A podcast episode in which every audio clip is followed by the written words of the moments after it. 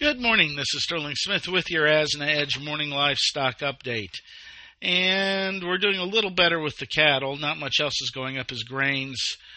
Uh, commodities in general are lower, and the dollar is firming, and there's a little bit of risk off going on today. But February live cattle at 160.65 up 38. April's 164.17 up 5.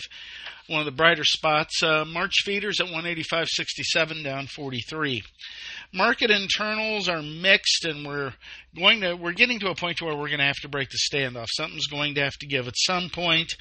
Right now, cutouts have moved down enough to where packers are a bit caught. They don't want to buy, but the price of cattle seems to be moving up as supplies are relatively tight. With that being said, dressed values at 250.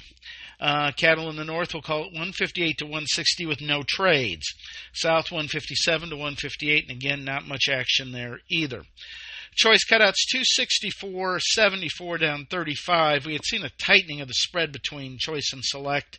Select now 250, 161. That's down 205, so that spread is widening. And we'll see, uh, you know, if the select is actually going to lead us lower. Slaughter on Friday, 122,000, a little bit slow. Now moving on to the hog uh, market, February hogs at 74.87. They're down 15. They're doing okay. April though at 83. Uh, where are we at now? We're at 83.12. We're down 335. Which uh, the weaker market internals are taking away these ideas about maybe making a little bit of a near term bottom here. Carcasses at 79.09, down 241. Bellies 91.09 down 11.08. Ham 75.59 down 58.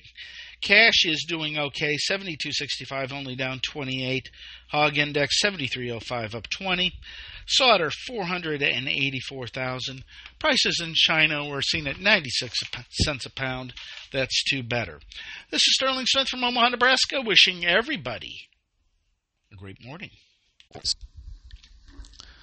Thank you for listening to today's Livestock Markets Brief. For additional information, visit agrisompo.com and find us under Resources and the Daily Marketing Commodities tab. Have questions? Email us at marketinginfo at sompo-intl.com. And last, but certainly not least, be sure to hit that subscribe button and leave us a four-star review. We'll be talking to you next time on the Livestock Markets Brief.